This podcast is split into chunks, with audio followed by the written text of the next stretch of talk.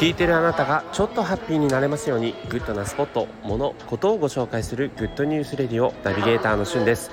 今日あなたにご紹介するのは今大人気の鬼滅の刃劇場版で煉獄杏寿郎を演じてた日野聡さんについてご紹介をします。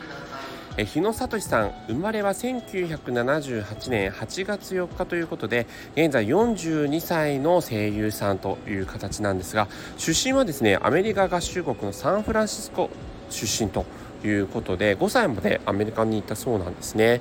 でその後、ええ数々のアニメなどをこう経験してきて今大人気の「鬼滅の刃」の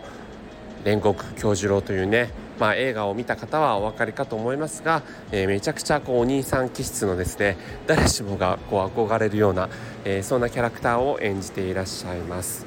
まあ、実際本人日野聡さん自体はですね愛称として日野っちとか日野ちゃんまとか呼ばれるような、えー、コミカルなそんな感じの一面もあるそうなんですけども、まあ、これまで経験してきたこう声優の中でいうと、まあ、大人気のアニメであります「配給」というアニメのキャラクターを演じていたりとかですね、え数々の人気アニメのキャラクターを演じていらっしゃいます。そして今回、え、煉獄京次郎という「鬼滅の刃」のキャラクターを演じて非常に話題になっているということで、え、早速ですねテレビ局が、まあ、この日野聡さんを、まあ、実際の番組にも出演させたいということで今度ですねクイズ番組に出演をするという形になってます。といってもあのご本人が出演するわけではなくナレーションという形でクイズザ違和感という番組で、えー日野さんがですね実際に声を演じられるということで11月16日午後8時から放送される2時間スペシャルにてナレーションを担当されるそうなんですね。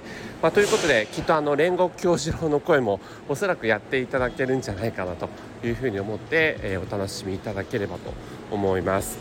えー、実際にですね煉獄教授のも名台詞ありますよねうたた寝してる間にこんな事態になっていようとはよもやよもやだ柱として不甲斐なし穴が張ったら入りたいと。いう名台詞予告編でも使われているので映画をご覧になってない方もご存知だと思うんですが、まあ、この「よもやよもや」という言葉ねまさかっていうようなそういうような意味合いもあるんですけども、まあ、そういった名台詞印象的な名台詞を残して、えー、実際に出演されているこの日野聡さんのナレーション番組ですね。ぜひ、えー、皆さんクイズ「ザ・違和感」をご覧ください。